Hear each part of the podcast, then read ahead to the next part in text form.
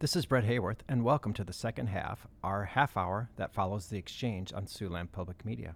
Together, the two shows give you a variety of important information on key issues that impact our lives. In this episode, we will highlight an important political event that has made Iowa the focus of the nation and world every fourth year.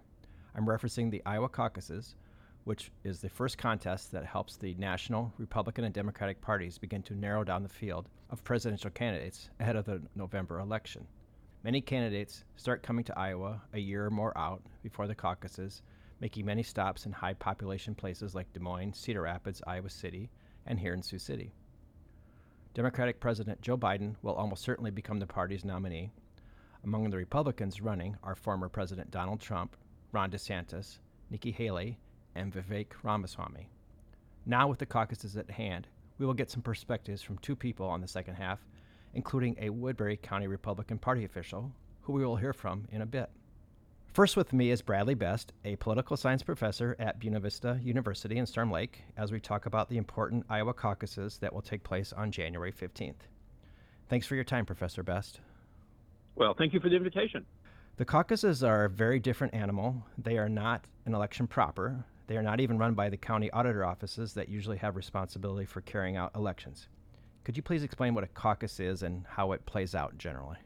caucuses, and, and in particular the Iowa caucuses, the way the Iowa caucuses are are structured, and the process that a person who attends the Iowa caucuses would would uh, encounter, what they would encounter on on that evening, are and this is something that I do when I describe the Iowa caucuses to my students. They are the most visible sign of participatory democracy that I think anyone could possibly imagine or envision. Essentially, they're gathering uh, with, um, in these years, they're gathering with their neighbors, their friends, the folks that live geographically very close to them in uh, political units known as precincts. And, you know, these these gatherings can be anywhere from someone's home to a church basement to, you know, a middle school cafeteria.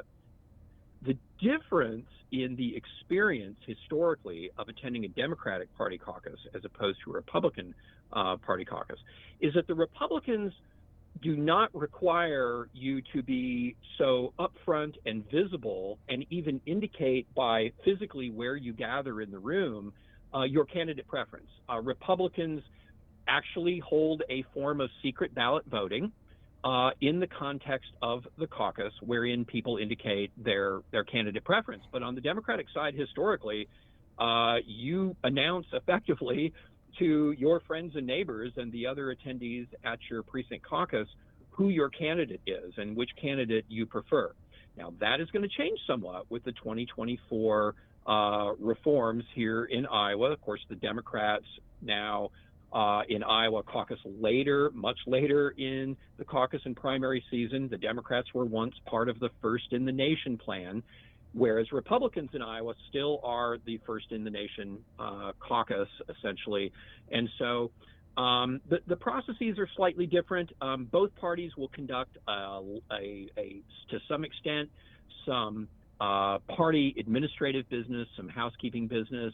Uh, Republicans in particular uh, like to talk a great deal about uh, planks in the party platform and what folks at the at the uh, at the precinct level would like to see changed or revised or added in some way, maybe subtracted in some way uh, to the um, uh, to the party platform. So there's a formative dimension that is there as well. If you attend a caucus, you are to some extent part of the crafting of, even if a small part, a crafting of the party's message and the party's policy positions. We would say that the Iowa caucuses didn't always have the primacy that they have today, and something changed in 1976. What was that historical? What happened with that caucus?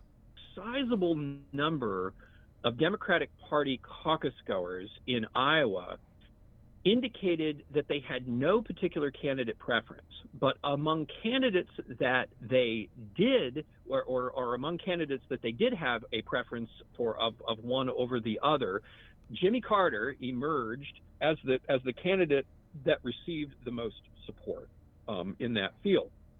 Now, prior to that time, Carter was, and of course, this is very much a part of his of his image. It was part of his image as president, certainly part of his image as a candidate. Jimmy Carter was at the time the ultimate outsider. He was not exactly unknown, but not far from it, and he certainly was not someone that was on many uh, many a radar around the country. But he emerged out of the Iowa caucuses with a surprising degree of support from Democrats in Iowa.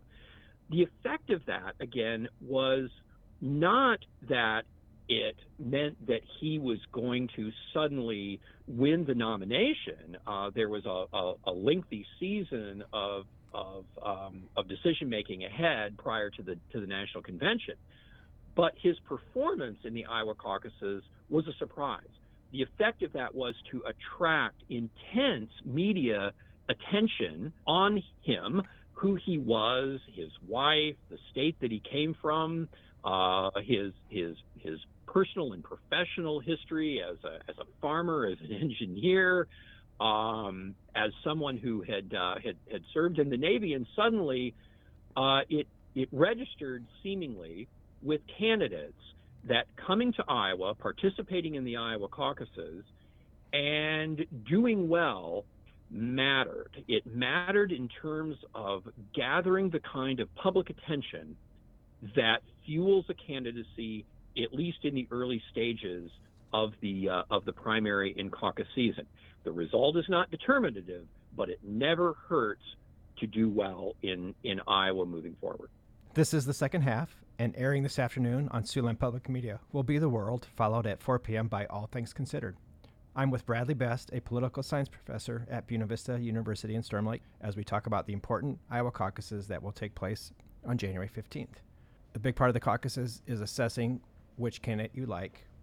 And as we're doing that, do you feel there have been enough candidates coming through Siouxland and Northwest Iowa so people have had enough chance to see them in person if they want?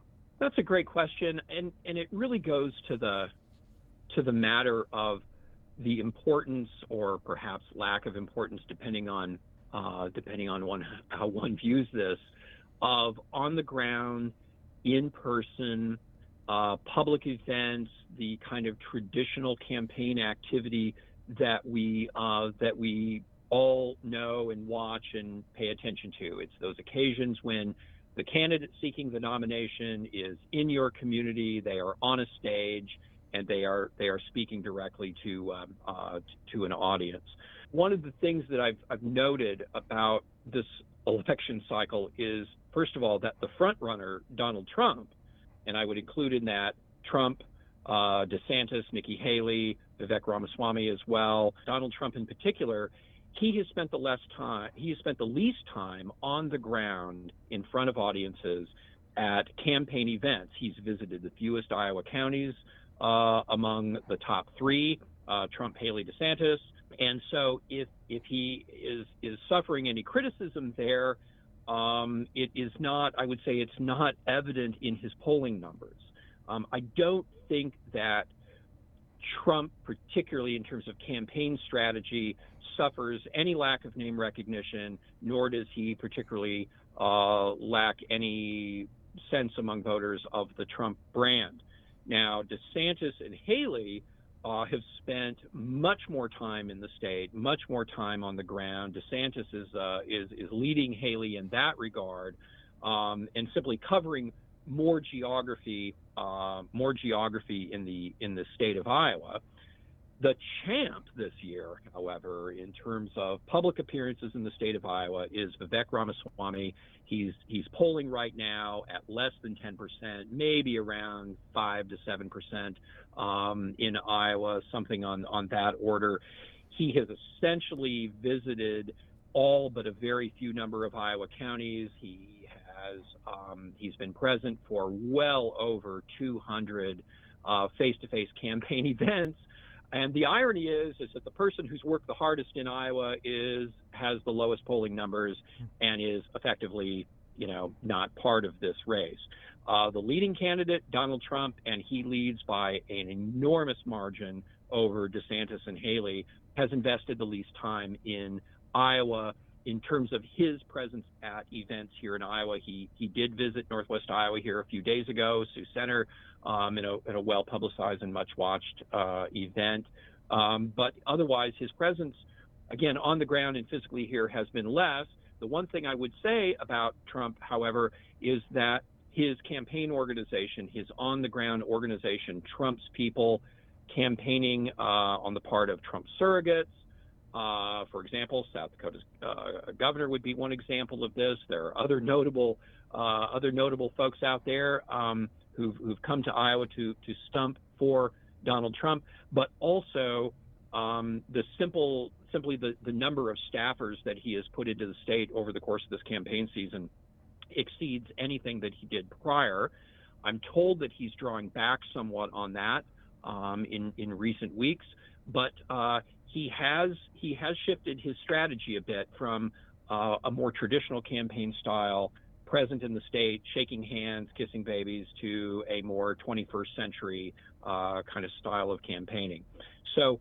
The, the, the question as to whether he has spent enough time in Iowa, not enough time in Iowa in Trump's case, I really think is is largely an inconsequential one. His lead is simply not um, is, is not in jeopardy at this point, and Yep. his candidacy really has not been affected. Well, that's what I wanted to ask you. So let's let's go there as we wrap up.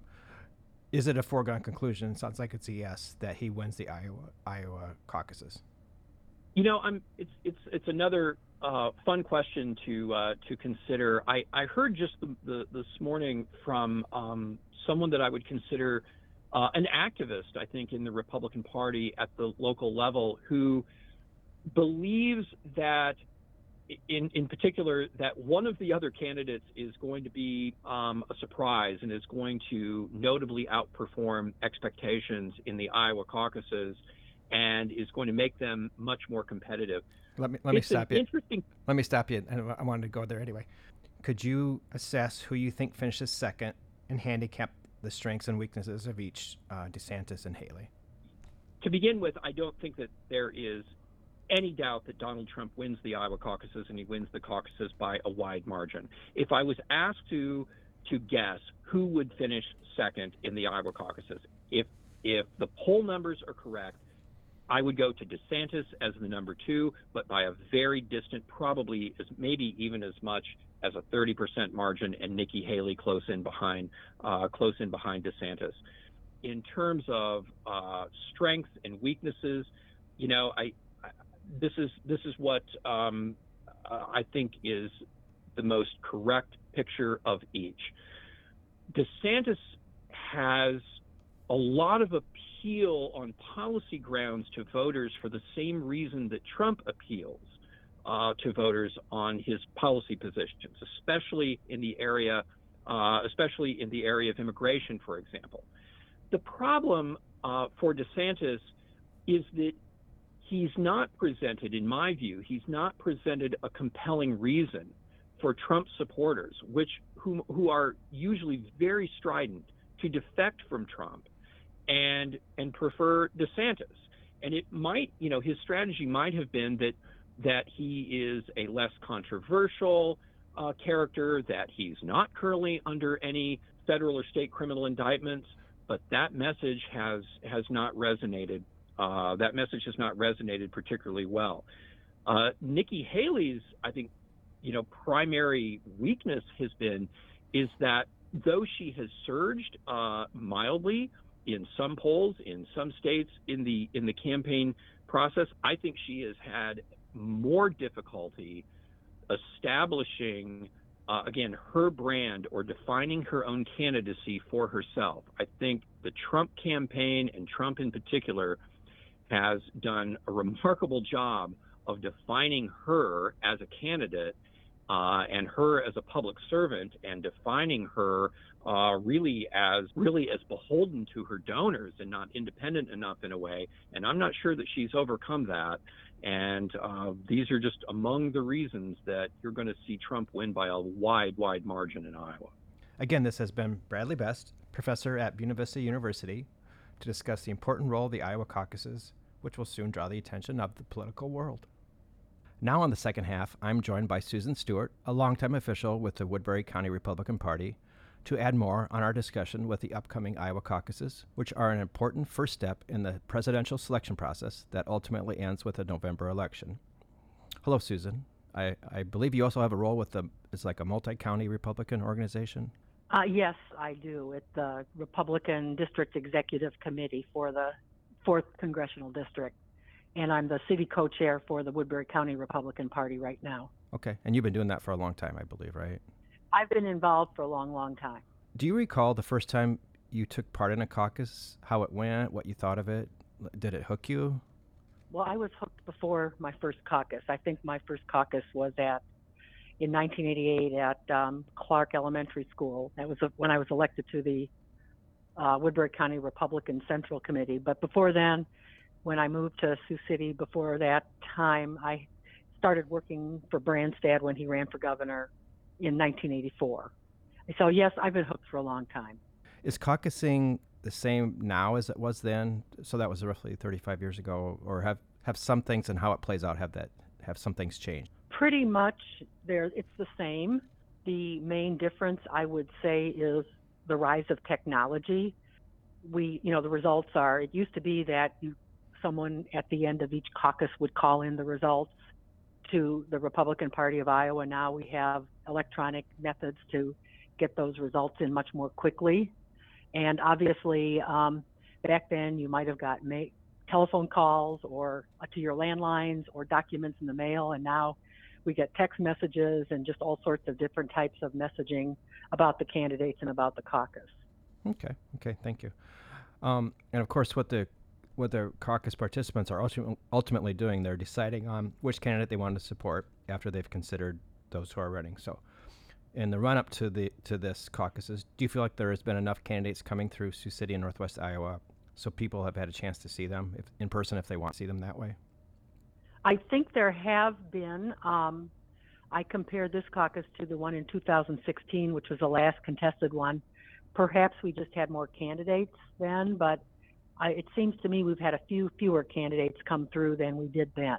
But I think certainly um, anytime anyone has wanted to see any of the candidates, with the possible exception of Chris Christie, there have been multiple opportunities, and, multiple easy opportunities.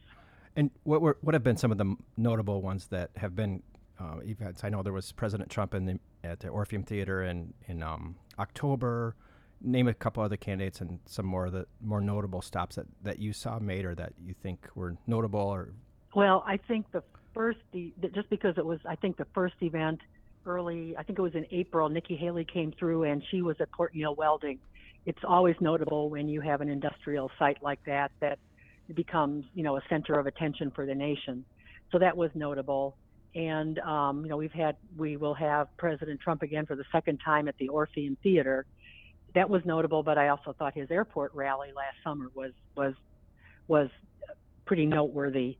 Um, Vivek Ramaswamy comes to the Council Oaks Coffee Supply, which is a former Stone Brew on Third Street, and that's such a beautiful venue. That's notable. Um, and I went out to see Ron DeSantis earlier this week at Johnny Mar's restaurant, which was pretty cool to see such a, a crowded restaurant. As you say that, there's there's a variety of sizes. You know, from the Orpheum, I think Trump came pretty close to filling up the entire 2,600 capacity, and then you have some coffee shops and restaurant like Johnny Mars, et cetera. That it's really a real gamut of sizes that people can see. That's these. right. Yeah, that's right. I'm joined here on the second half by Susan Stewart of the Woodbury County Republican Party as we talk about the important Iowa caucuses that will take place on January 15th.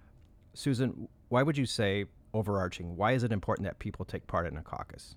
Well, first of all, it's fun. To meet with your neighbors and uh, see them in the winter and talk about politics with them. But more importantly, this is, you know, we're the bellwether. We're the first out of the the gate, if you will, for national politics. Right. Which puts an outsized important importance on Iowa. Even though if you really look at the numeric results of the caucuses, um, usually it's pretty close. Usually there's a candidate that wins and there's one who's just right behind them. Sometimes you have, um, you know, kind of, I don't know, I don't know if I'd say it lame, black sheep that get ahead in Iowa that may not ever get ahead again or and become national figures. So there, there's a number of reasons why Iowa is important, but it's mainly because we're first. And how? And you mentioned earlier kind of the technological reasons, and I think this is what you're referring to. But how do you inform people about the caucuses? And it, is it strictly? Are you reaching out to only only registered Republicans can participate? Correct. Correct. You could register that evening, though. Yeah. So how do you? What, what's your outreach to people? How do you encourage them? And is, is there steps that you're taking to to increase participation? Like, do you provide rides, or any, I'm just kind of guessing here. Any any things like those? I'm sure the candidates provide rides. Um, by law, we have to have post one notice, two notices in a newspaper in the county. Um, so that's the only legal notice requirement. We have a, the Republican Party of Iowa has an excellent website with all the caucus locations. Um, we haven't run adver- paid advertisements, but we've informed all the media of all of our locations and, and, you know, the auditor, there's just a keen amount of interest in it. But we, aside from the Republican Party of Iowa website, we haven't. People find out about it on their own because they want to go. Okay. So let's talk about the 15th. When this airs, we'll be just a few days away from it. Are you feeling ready? Or is the county feeling ready? Oh, well, I think probably the main reason why you can never quite feel ready is because you don't have to RSVP to go to the caucus. Oh, yeah. So you really don't know what's going to happen. You know, it could be a cold night. People might not show up. They might think that it's not going to be that interesting, that one candidate's going to win and it's not worth their time. Or you could have such a huge amount of people that they have fistfights in the parking lot about parking spaces. I, I heard that story, the one that you just referenced. Yeah, I was remember, there, Yeah, yeah, I remember that. Yes.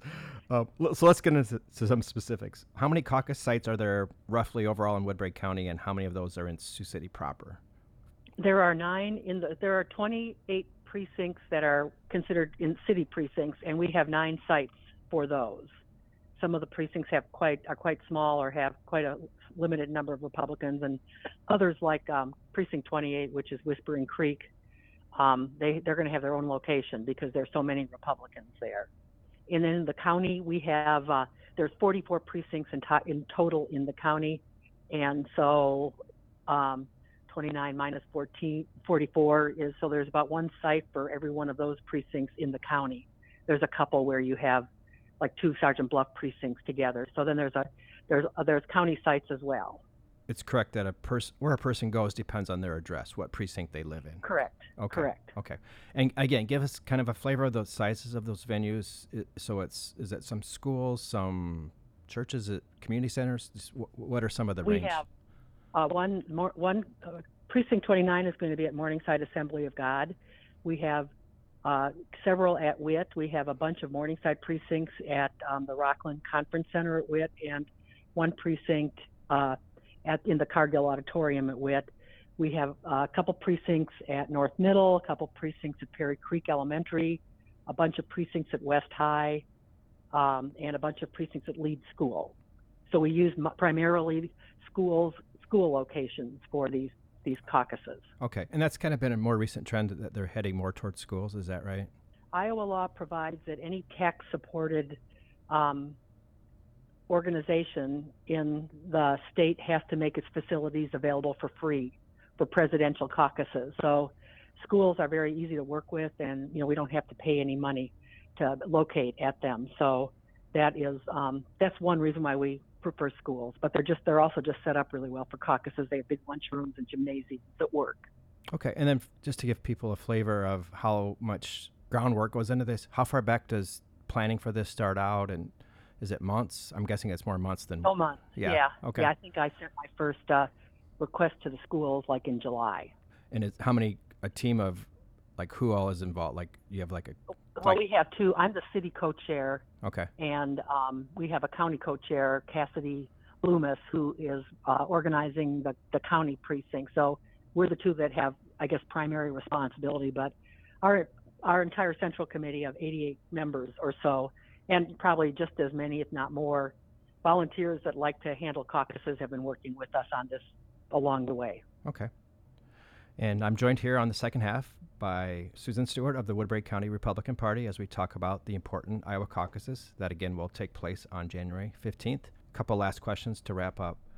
Describe how a caucus plays out. What happens first, what comes next, and how much time would a person be devoting to a to a caucus event?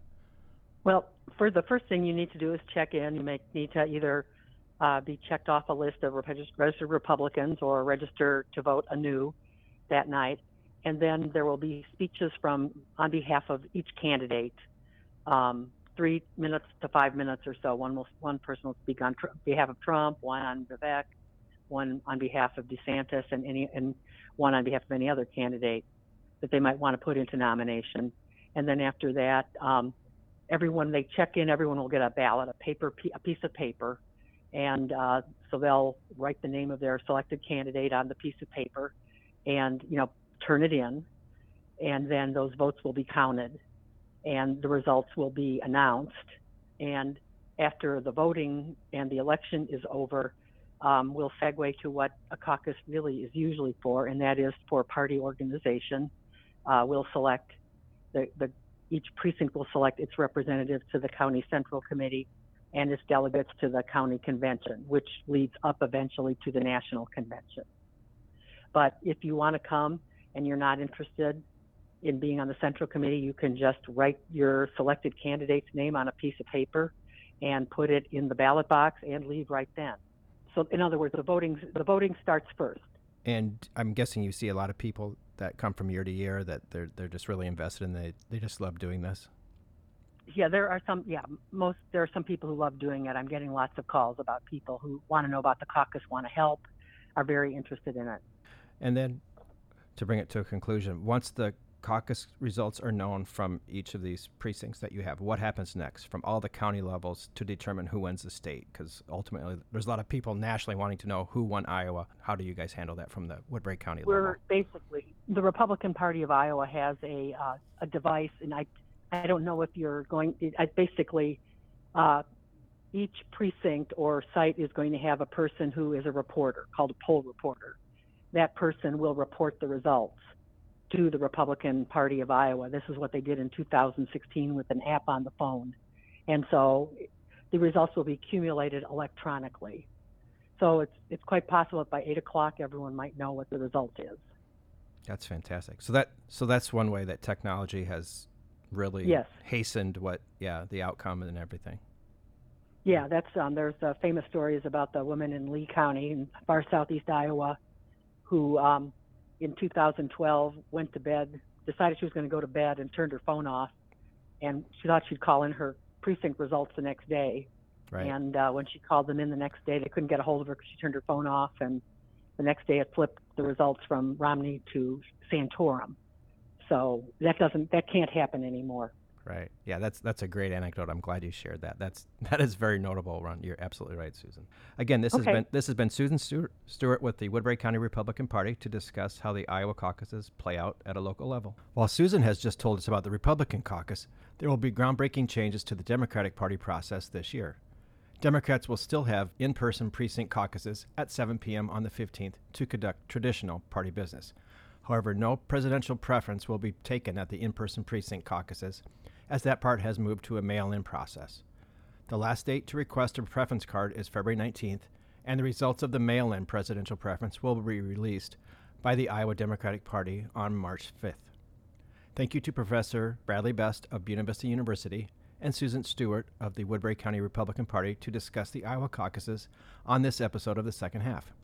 Please tune in for more next Wednesday at noon for a caucus wrap up and analysis. For Siouxland Public Media News, I'm Brett Hayworth.